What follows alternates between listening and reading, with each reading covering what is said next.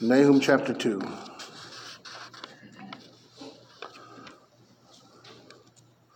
Last week we saw God's righteous decree against Nineveh. Today we're going to see his justice on display against Nineveh.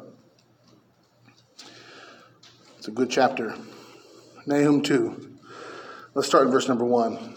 He that dasheth in pieces has come up before thy face. Keep the munition, watch the way, make thy loins strong, fortify thy power mightily. For the Lord had turned away the excellency of Jacob as the excellency of Israel, for the emptiers have emptied, themselves, emptied them out and marred their vine branches.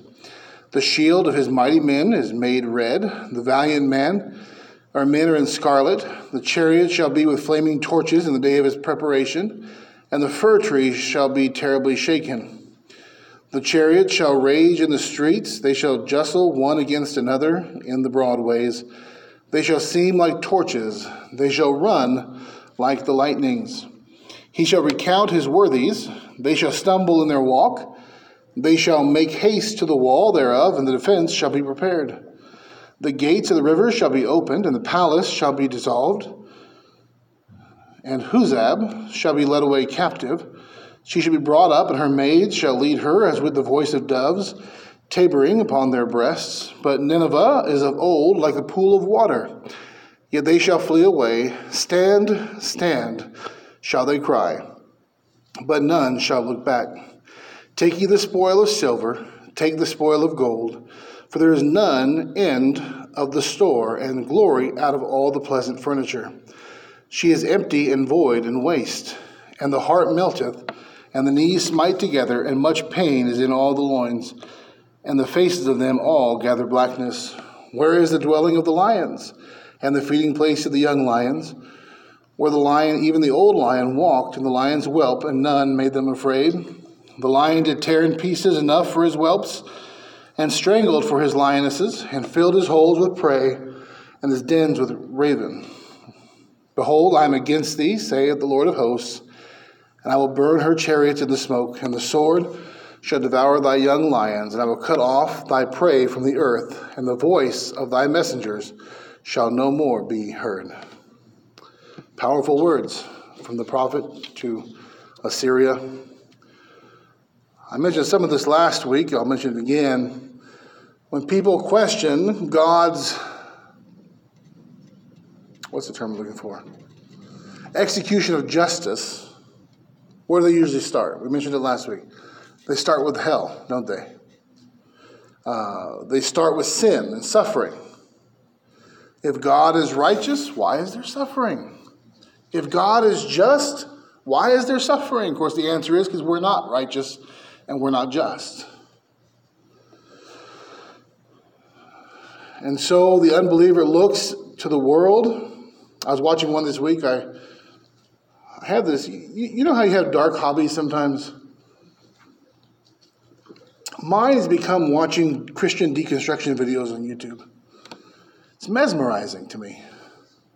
Because I watched these, I, I spent more time than I should have let yesterday watching those videos.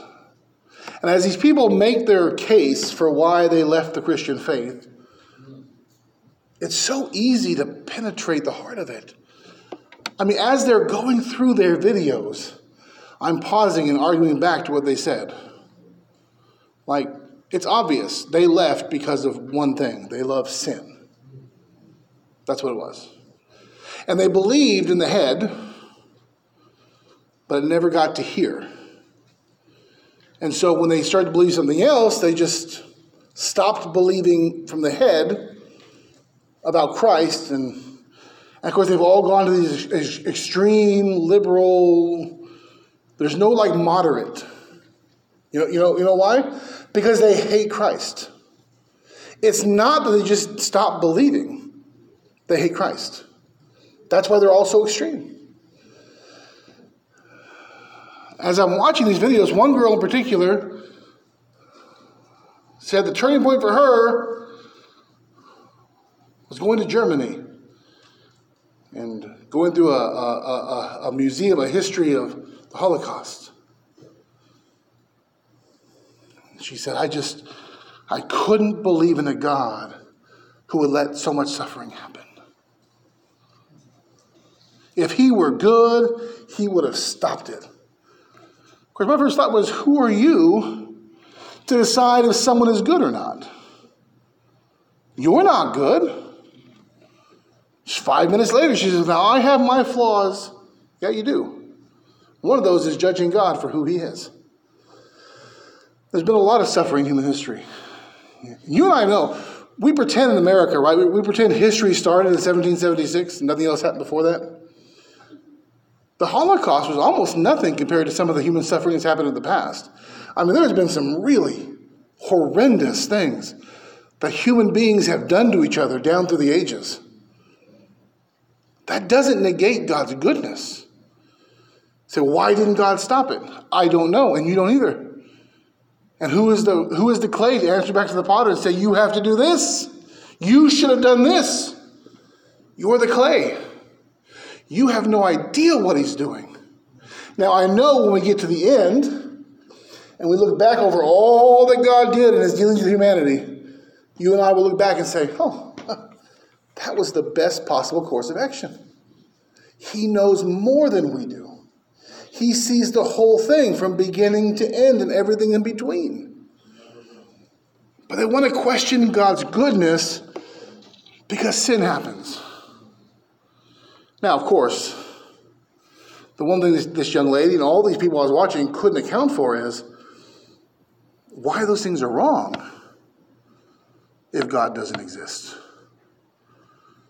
I mean, if, if, if we're just cosmic accidents that evolved over time, if we're just animals with clothes on, who says it's wrong to do those things? I mean, she was on there condemning pedophilia with a Love is Love t shirt on. Does she not see the contradiction? Who's to decide? Why is their love wrong and this over here is okay? And you can have all your reasons, but 20 years ago, this was wrong, and now it's accepted. Why is it wrong to murder? If there's no intrinsic value to human, why is it wrong? And if we can't justify why it's wrong, why is God wrong for allowing it to happen?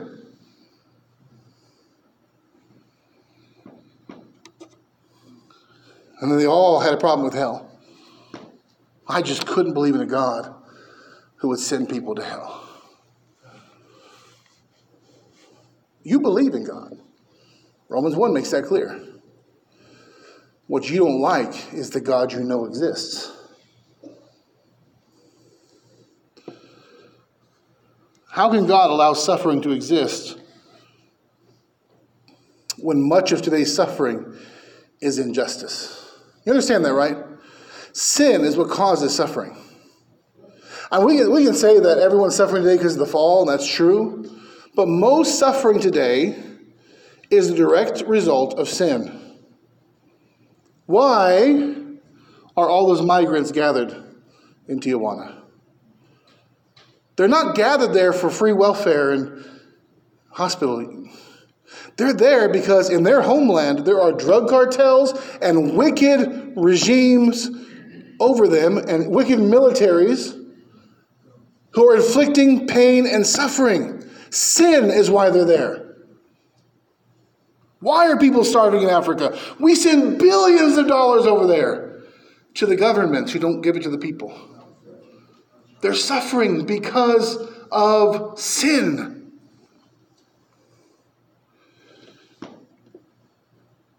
The answer is simply this I don't know why God has chosen for it to go on. Now, my not knowing why doesn't make him wrong. It makes me a human being. It makes me clay and him the potter. He hasn't revealed to me why he allows that.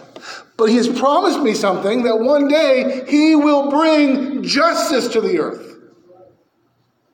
And all those deconstructionists, they can never bring justice to the earth.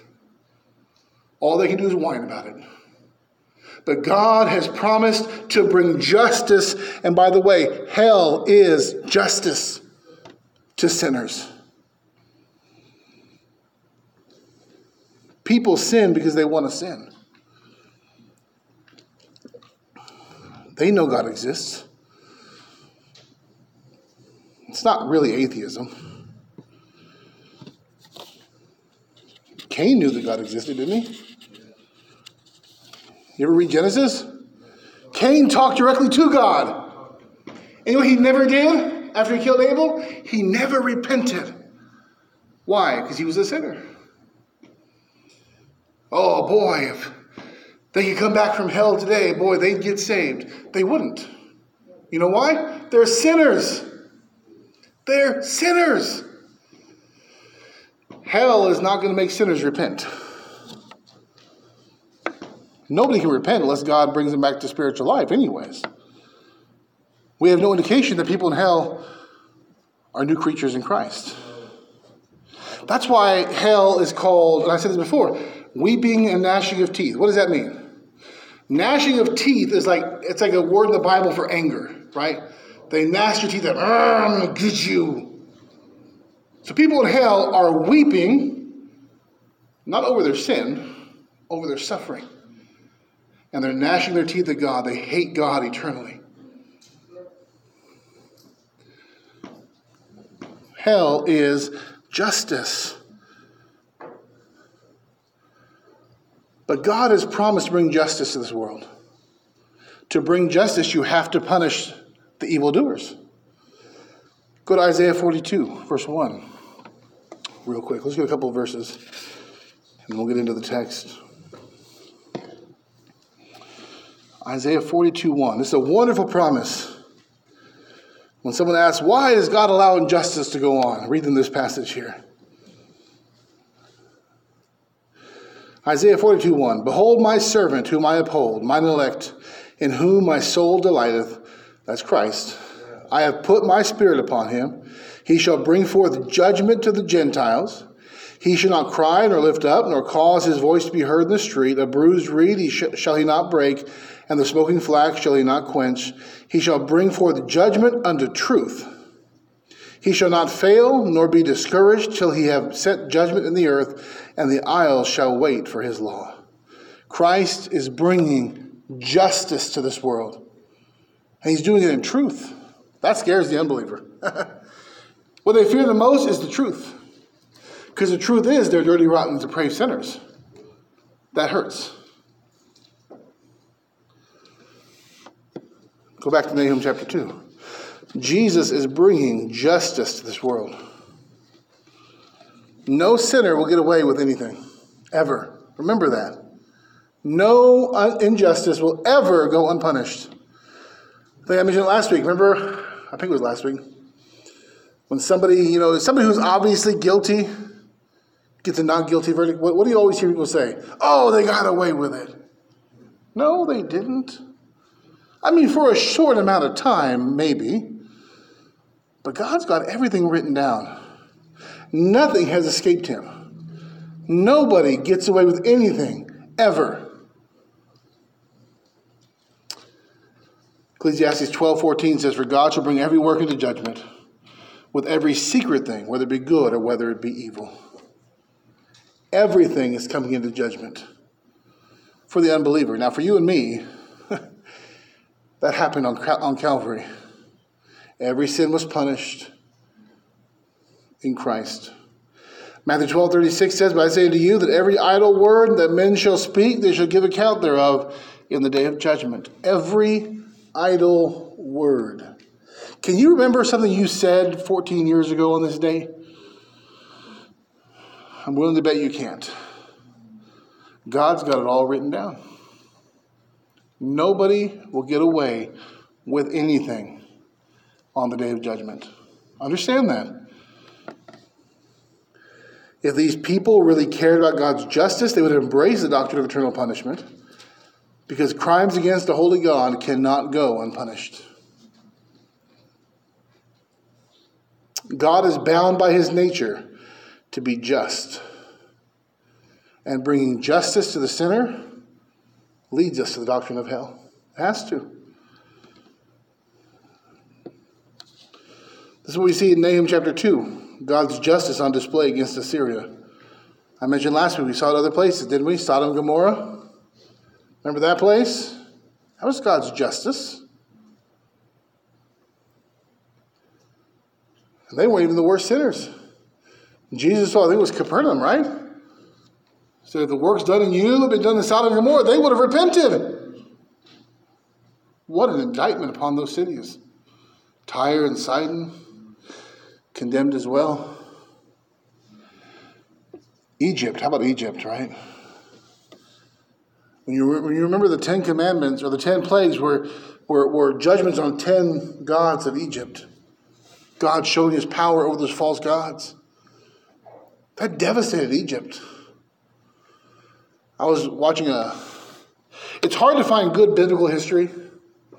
I was watching one program on YouTube the other day that was talking about who the probable Pharaoh was during the time of Moses, and he's giving this secular history of Egypt, showing that this, this all lines up to the Bible, that Egypt experienced this great downfall, and they never recovered the, the way they were before. God brought judgment to Egypt. How about the land of Canaan? Wipe them out.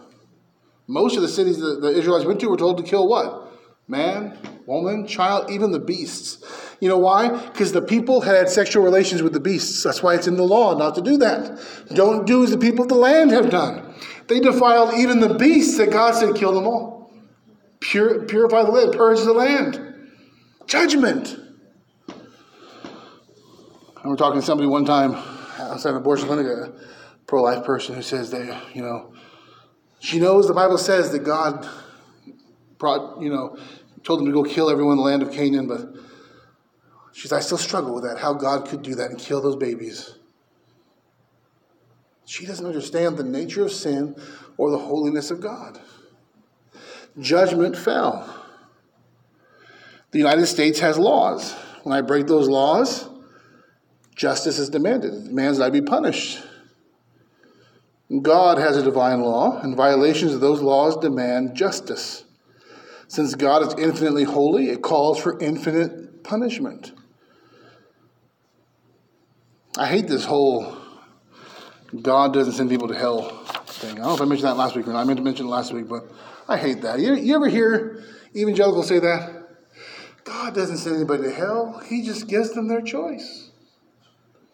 I mean, yeah, I told my wife tonight, yes and no. A guy commits murder, he chose the punishment of murder. But the judge still sends him to his sentence. See, we got to stop pretending like we're God's PR. As if he has a bad image, we have to make it look better.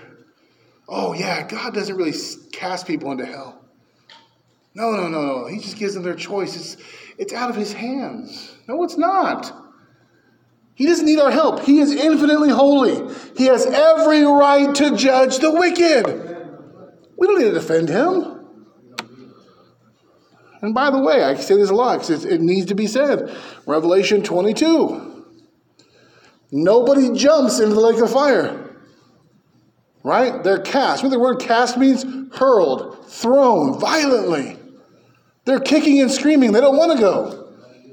They're sent there because of their sin because they have violated God's law. They have chosen to go there by their disobedience to God's law, and God, as a righteous judge, is just to send them there. We don't need to protect his image, he's fine. God is going to bring justice. God is right for bringing justice, as we'll see in this chapter. Look at verse 1. Let's get into our text. He that dasheth in pieces is coming up before thy face. Keep the munition, watch the way, make thy loins strong, fortify thy power mightily. We already know that God is not afraid to righteously mock his enemies, is he?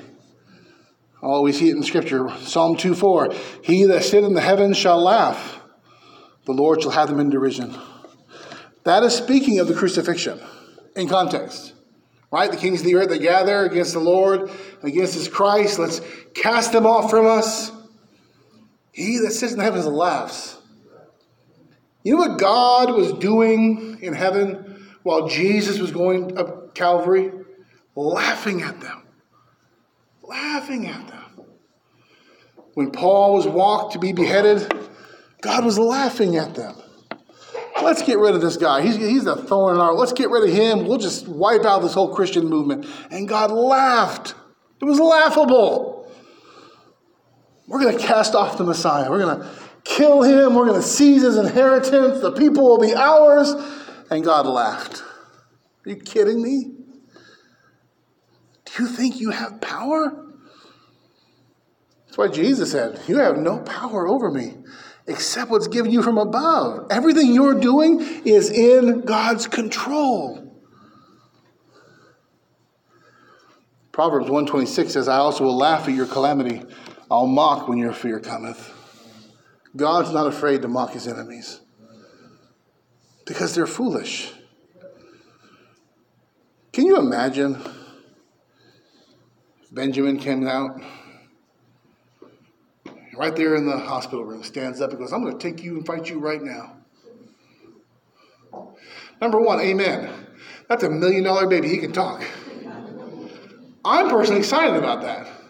I'm building you guys a brand new church building when that happens. Anyways, that'd be laughable, right? A little baby and a grown man fighting. That's what it looks like when man stands up to God and shakes his fist. It's laughable to God like an ant you can just crush with your thumb. It's laughable. Here in our text, we begin with God mocking his enemies. They've sinned against him long enough. They have brazenly unashamedly turned their backs on God. They have flaunted their hatred of God, and now it's time for God to bring justice. He that dasheth in pieces is coming up before thy face, he says. Just as God used Assyria as a tool to punish Israel, he's bringing another nation now, a new hammer in his hand, to punish the Assyrians. They're but tools in God's hands. The disperser was coming, the one who would exact justice on the Assyrians. And now the mockery. Keep the munition, he says. Watch the way. Make thy loins strong. Fortify thy power mightily. He's not giving them advice on how to defend themselves. He's making fun of them. Go ahead. Fortify, fortify yourselves mightily. Get them, come on. Gird up your loins. Come on. Get ready for battle. Make sure you're ready to go. Because this army over here is under God's control. They're not going to win. He's mocking the Assyrians in this verse. Make yourself as strong as you possibly can, and then you're going to lose. Remember, God wants to show his power. I mentioned, I think I mentioned it last week again. I got ahead of myself. I got excited about this message last week. I got, I, I took from it. But when, when, when Elijah, when he's the prophets of Baal, right? It wasn't just like a fair fight, like your sacrifice versus mine. He's like, okay, for yours, go ahead, and for mine, we're just going to pour lots of water on it. We're going to make it unlikely it's going to burn. Let's just and let's just flood the whole thing with water. And then the, the fire of God comes down and takes up the sacrifice, takes up the water. What's what he's doing here? He's saying, get in your fortification, make yourself strong, gird up your loins. Come on, let's have a fight here. I'm going to defeat you in your strength. So no one can say, well, of course they fell. They were at a disadvantage. No, no. They were ready to go. He's warning, get ready to go. Get ready to fight. They took pride in their strength. But the Assyrians took pride in their strength. They marched around like lions. He used that term in this chapter, like lions, devouring their enemies. He would defeat them in their strength. Verse 2 For the Lord hath turned away the excellency of Jacob as the excellency of Israel, for the emptiers have emptied them out and marred their vine branches. This sounds like God was against Israel here, but it's saying really that God has restored the excellency of Jacob. If you look back in, in more of the original Hebrew language there, it's he's coming to restore the excellency of Jacob, for the emptiers have emptied them out.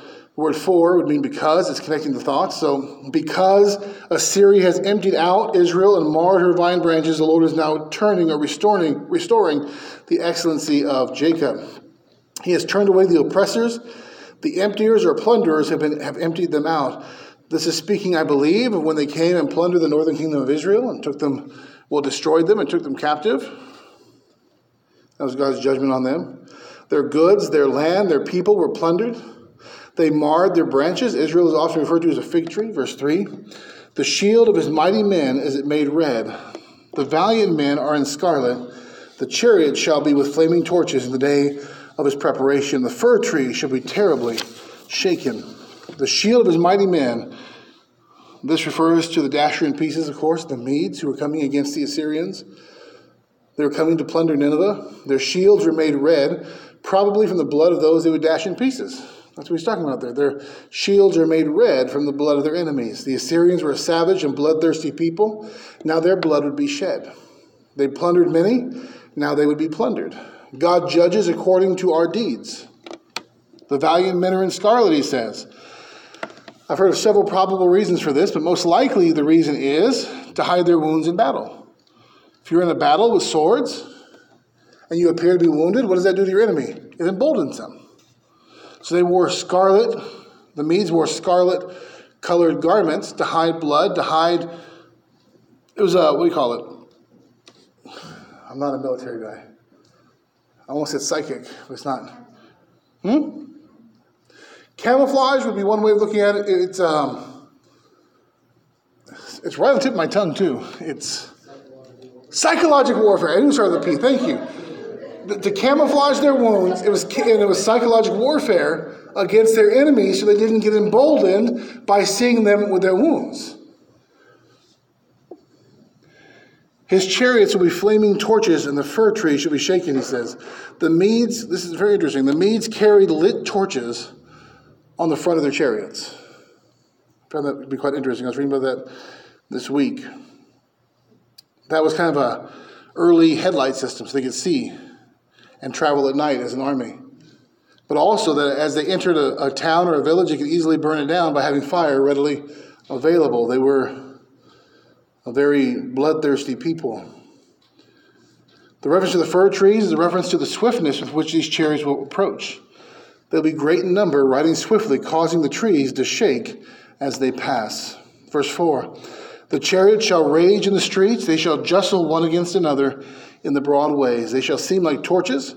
They shall run like the lightnings. The chariots shall rage in the streets. This means they will drive madly or furiously. They'll come quickly upon the Assyrians.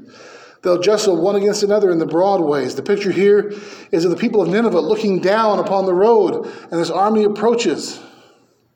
There's so many of them in the wide path, it looks like they're bumping against each other as they drive madly through the road. He's painting a picture to instill fear in his enemies. He tells them they will seem like torches. This again is how they would appear from a distance with lit torches on their chariots. Verse 5 He shall recount his worthies, they shall stumble in their walk, they shall make haste to the wall thereof, and the defense shall be prepared. There's debate among commentators on this verse. Some think it refers to Nineveh, some think it refers to Assyria. They're pretty evenly divided on it. The ones I was looking it up in to see what I could figure out about this verse. And uh, I tend to believe it's talking about the Assyrian, uh, yeah, the Assyrians. I think there's a biblical reason to assume that. In verse 4, we see the enemy approach. So logically, I think it follows that verse 5 speaks of the attack. We're seeing their preparations for the. Remember, he told them, prepare for the attack, fortify yourself, prepare your defense.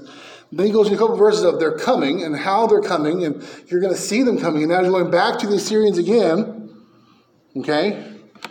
and tell them how to defend themselves. Recount his worthies implies they're choosing their best troops. The term worthies could also read valiant or noble men. They shall stumble in their walk. This refers to the haste with, with which they're called to action. Picture uh, the people of Nineveh looking down from the city and seeing this approaching army and calling up their army quickly to get in battle gear, to get ready to go. They're going to stumble in their walk. They're going to stumble over one another, getting ready for the battle. Which also tells us one important thing Assyria didn't take this prophecy very seriously. They weren't prepared for battle. They didn't listen to the words of Nahum. They will make haste to the wall to defend it and protect themselves. Assyria now finds themselves in a very different position on defense. Assyria is used to being on the offense. They're the ones who went around the world conquering different nations taking them prisoner, burning their cities. spreading their name around. They were the fierce ones, they were the lions. Now they're on defense. Now they're the ones who are afraid. Now they're the ones who are about to be plundered by their enemies. The defense shall be prepared. They will ready their defenses and think they're ready to repel the enemy, but ultimately they will fail. Verse 6 The gates of the river shall be opened, and the palace shall be dissolved. The gates of the river shall be opened. This is probably a literal reference. Um, I looked up a different, few different commentators. Some saw it just as the, the flowing of the soldiers into the city would seem like a river. I don't think that really matches up very well with what actually happened. Uh, I think it's a little literal reference. The city of Nineveh sat on the left or east side of the Tigris River. The city proper was in the form of an irregular parallelogram stretching from the northwest to the southeast. The city proper was enclosed by walls protected by moats. It was only the northwest point the city touched the Tigris River. The historian Diodorus of Sicily recorded about this time that when the Chaldeans besieged Nineveh, a mighty deluge of waters overthrew the walls of Nineveh by the space of two and a half miles. It was through this breach the Chaldeans made their entrance into the city. So I believe this is talking literally about the Tigris River overflowing and breaching the city, allowing them to enter the city. The palace shall be dissolved. This refers to the palace in the city, which was built uh, elevated on dried mud bricks. That's how the palace was built there. Verse 7 And Huzzab shall be led away captive. She shall be brought up, and her maids shall lead her as the voice of doves tabering upon their breasts. This is a hard verse to fully understand. Not just for me, for everybody else who studies Scripture, because I, I, went to like nine commentaries to figure this verse out, and everyone disagreed with everybody else. It's amazing. There's no Huzzab, Huzzab mentioned in historical records as they've been excavating Nineveh since the 19th century. There's been no record of that being a person. We do have a few options here. I'll give you all the options and tell you where kind of where I land on it. Huzzab could refer to the king of Nineveh. It's a, it's a female name, okay? It, so it could be calling him an effeminate, like a queen. This could be a jab at him from the prophet, something like he thought himself such a tough man, but he's more like a woman. Now, disclaimer, as this goes out on YouTube, I'm not saying women are weak and men are strong. But in this time and in this culture, that would have been a perception. That he's mocking him. You're just a woman. Now, nowadays, that might bring him some pride and joy. Thank you. But that day, it wouldn't. It'd be an insult. That's a possibility, although I don't think it's a strong one. Huzzab could be referring to Nineveh itself. Cities and nations are often referred to in the feminine. You might say something like, I love America, she's a good place to live. You've heard that before, uh, referring to a nation in the, in the feminine.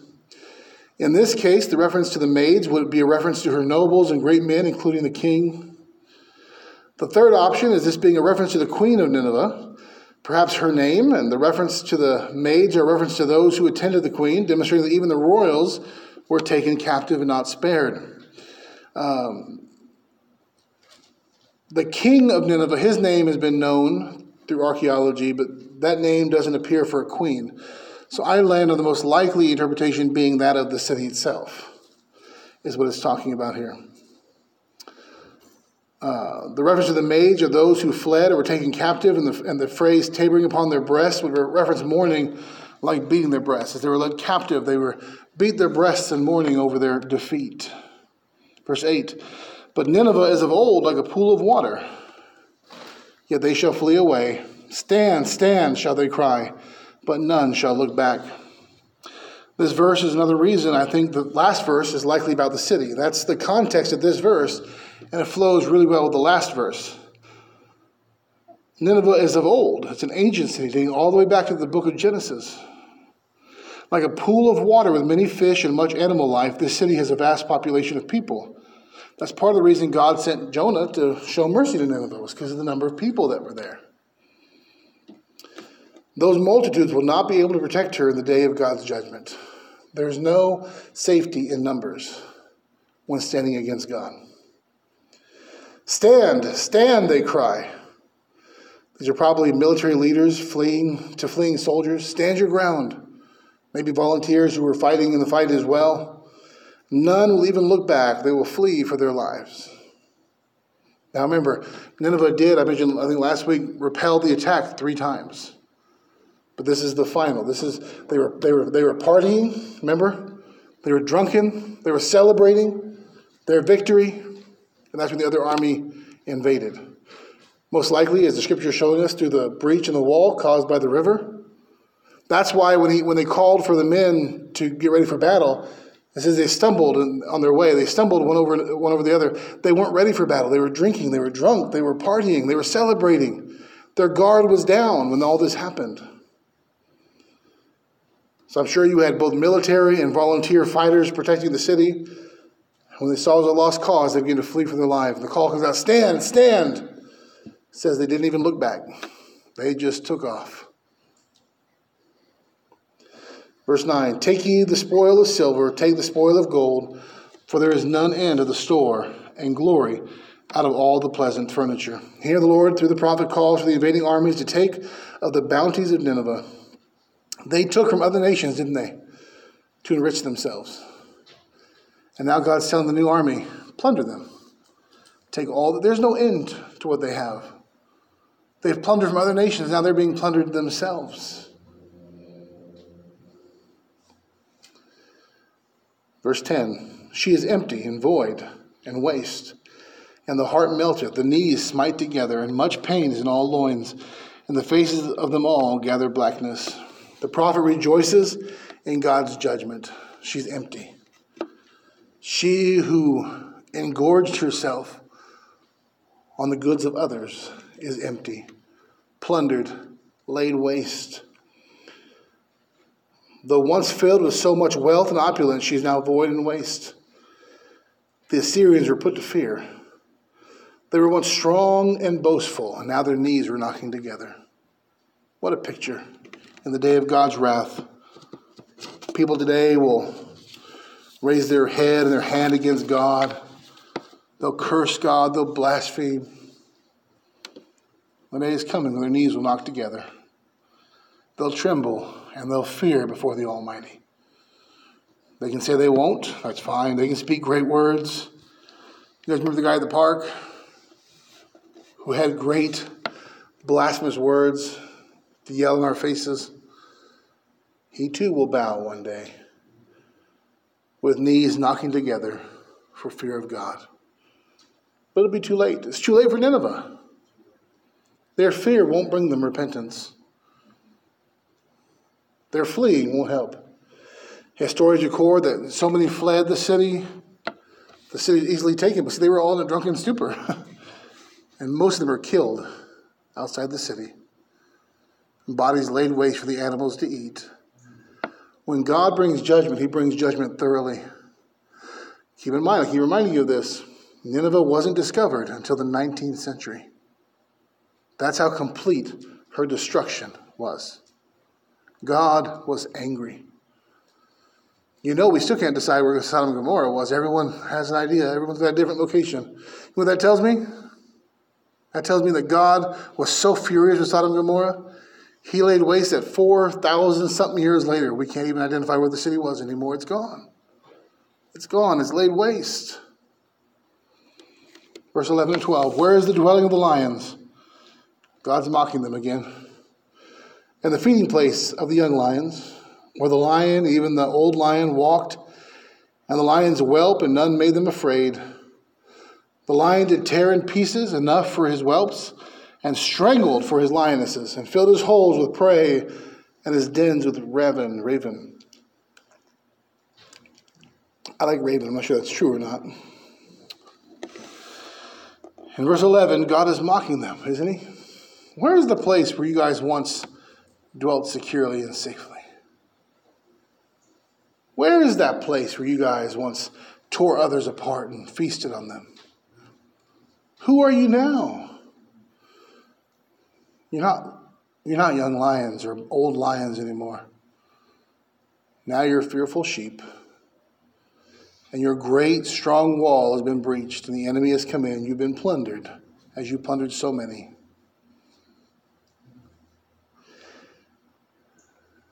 Comparing them to a lion is actually very apt as they prowled through the earth, destroying all that they met.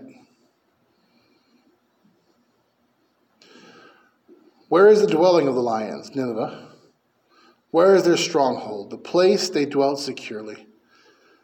Verse 12 recounts the fierceness of the Assyrians. Verse 13 Behold, I am against thee, saith the Lord of hosts, and I will burn her chariots into smoke, and the sword shall devour thy young lions, and I will cut off thy prey from the earth, and the voice of thy messenger shall no more be heard. Behold, he says, here comes a declaration from the Almighty I'm against thee. What a fearful declaration to hear. I am against thee. You made an enemy of God Almighty. You're powerful. I'm all powerful. I'm against you. How do you think Ephesus felt? After all those commendations from God in Revelation 2, but they probably read that first part of the letter and said, hmm, God's pretty happy with us. And then they came those words, but I have somewhat against thee. I have somewhat against thee. Or Jesus, when people stand before him one day and claim, we're Christians. I never knew you. Depart from me, ye that work iniquity. I never knew. I'm against you. I'm your enemy. What a bad place to be. They were powerful and mighty, yet the God of heaven and earth, with all power, was standing against them. That's why he mocks them. Get as strong as you can. Are you any match for me? Burning their chariots with fire is reference to the destruction of their powerful military. The young lions would picture for us their soldiers and cutting off their prey is a reference to their not being able to harm anyone anymore. Let me make some application tonight. Nineveh is just a foreshadowing, as is Egypt, as is Sodom and Gomorrah, as is Canaan, as is Israel when it was destroyed in the first century. The foreshadowing of God's justice on display.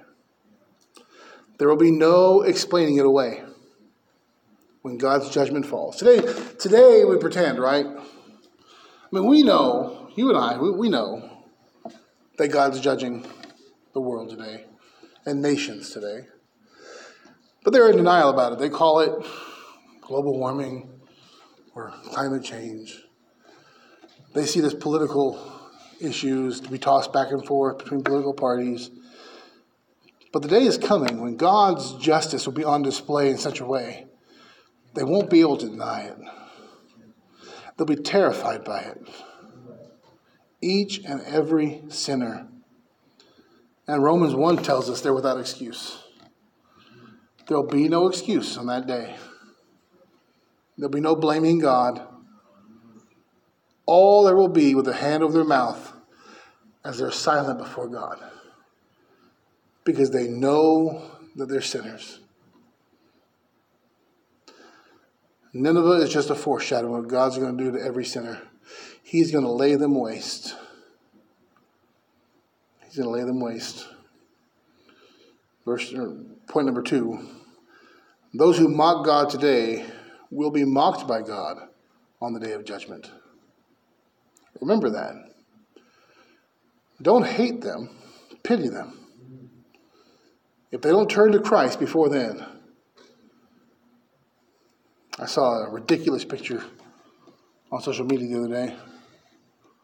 I was just going on there to post a picture of our beautiful new gates. And a picture pops up of Jesus, supposed to be Jesus. He was actually a white guy with long hair. I don't know who that guy was. With tear filled eyes, sending people to hell. That's not the Jesus of the Bible. I'll mock when your fear comes, he says. You'll call, I'll not answer you.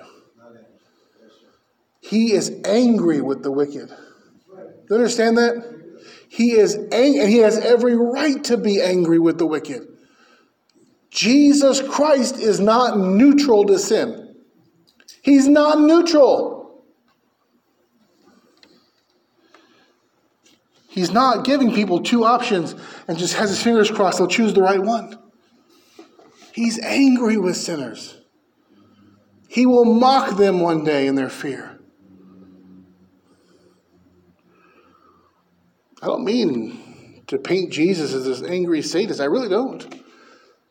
If you think that's what I'm picturing, I'm envisioning here, you don't understand the righteousness of God either.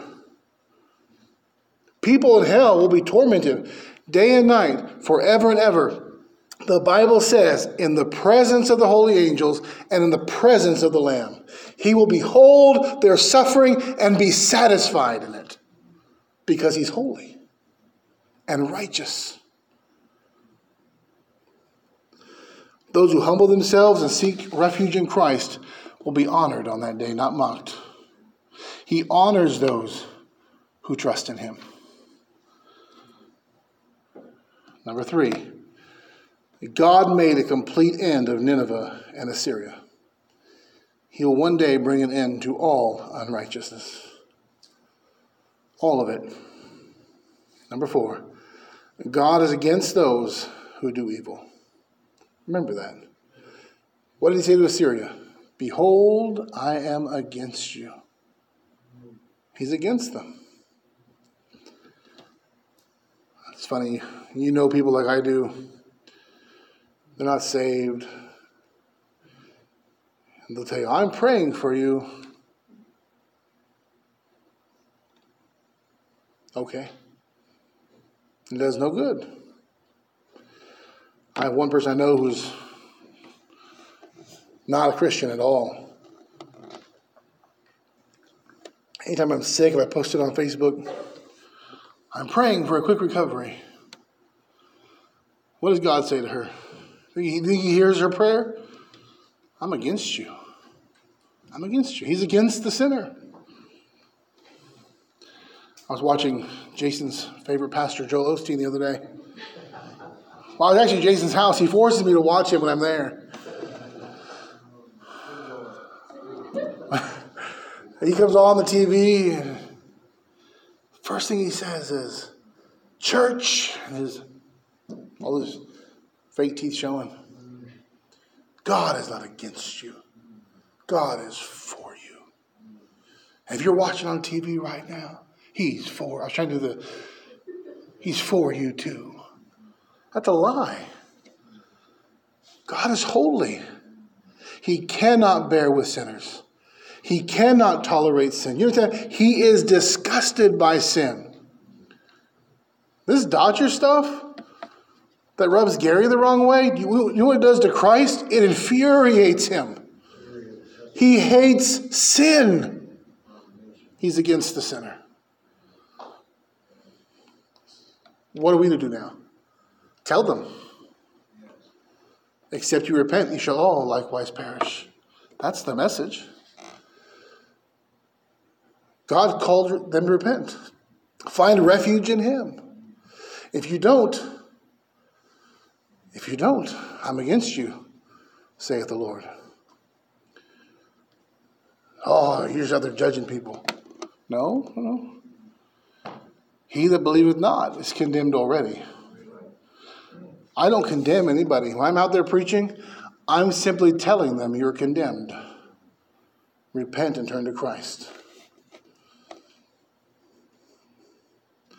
Church, we do well not to tolerate sin. If we love Christ, we're not to tolerate sin. You're going to hear a lot this the coming month. To love people is to accept them. No, to love people is to warn them. To warn them. Not to, not to coddle them. Not to pretend they're okay.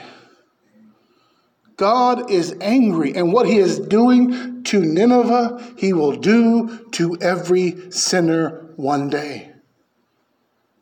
So repent and run to Christ for refuge.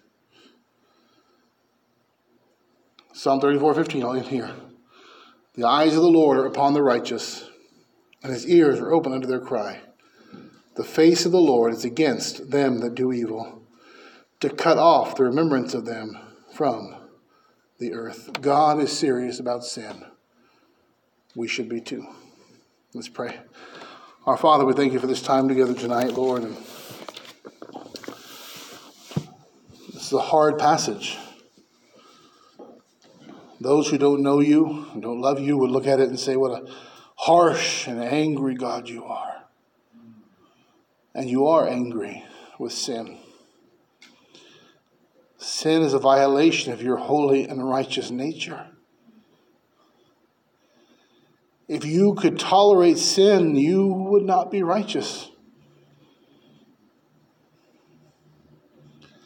And so, Lord, tonight we in this church don't judge you for what you did to Nineveh. We bow the knee and say, that was just.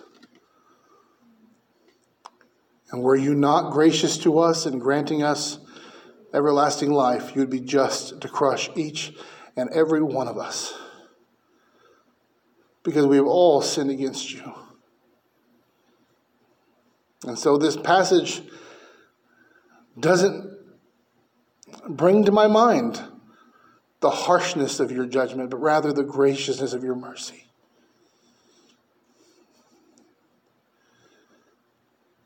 The Ninevites didn't deserve your mercy, neither did I. But you've been so gracious to me. And there are others today in this world who are under the condemnation of their sin, and justly others to whom you wish to show mercy. Oh, Lord, bring them across our path. At the park, at the clinic, at the pier, at our jobs, at the gas station, at the grocery store. Bring them across our path. That we may give them the words of everlasting life, that they too might flee from the wrath to come. We love you, Lord. You are fierce, and your wrath is great against sin, and justly so. But your mercy and your love and your grace and your long sufferingness, Lord, are also great. You're good, a stronghold in the time of trouble. Like a mother hen, you cover us with your wings, you protect us. Those who seek you will find you if they seek you with all their heart. Thank you for the mercy of Christ, the mercy of the cross. And Lord, may our continued study of this book give us a compassion for the lost, a love for the lost. Lord, save people through this church, through our people. Make your name known throughout the South Bay. I know they're without excuse just by nature itself. But may our preaching be so loud and so often that when anybody in the South Bay dies, they stand before you. They can't say, I didn't hear, I didn't know. That little church down there on the corner, they tried to tell me. Oh Lord. Your judgment is coming. Your judgment is coming. May we be busy turning many to righteousness.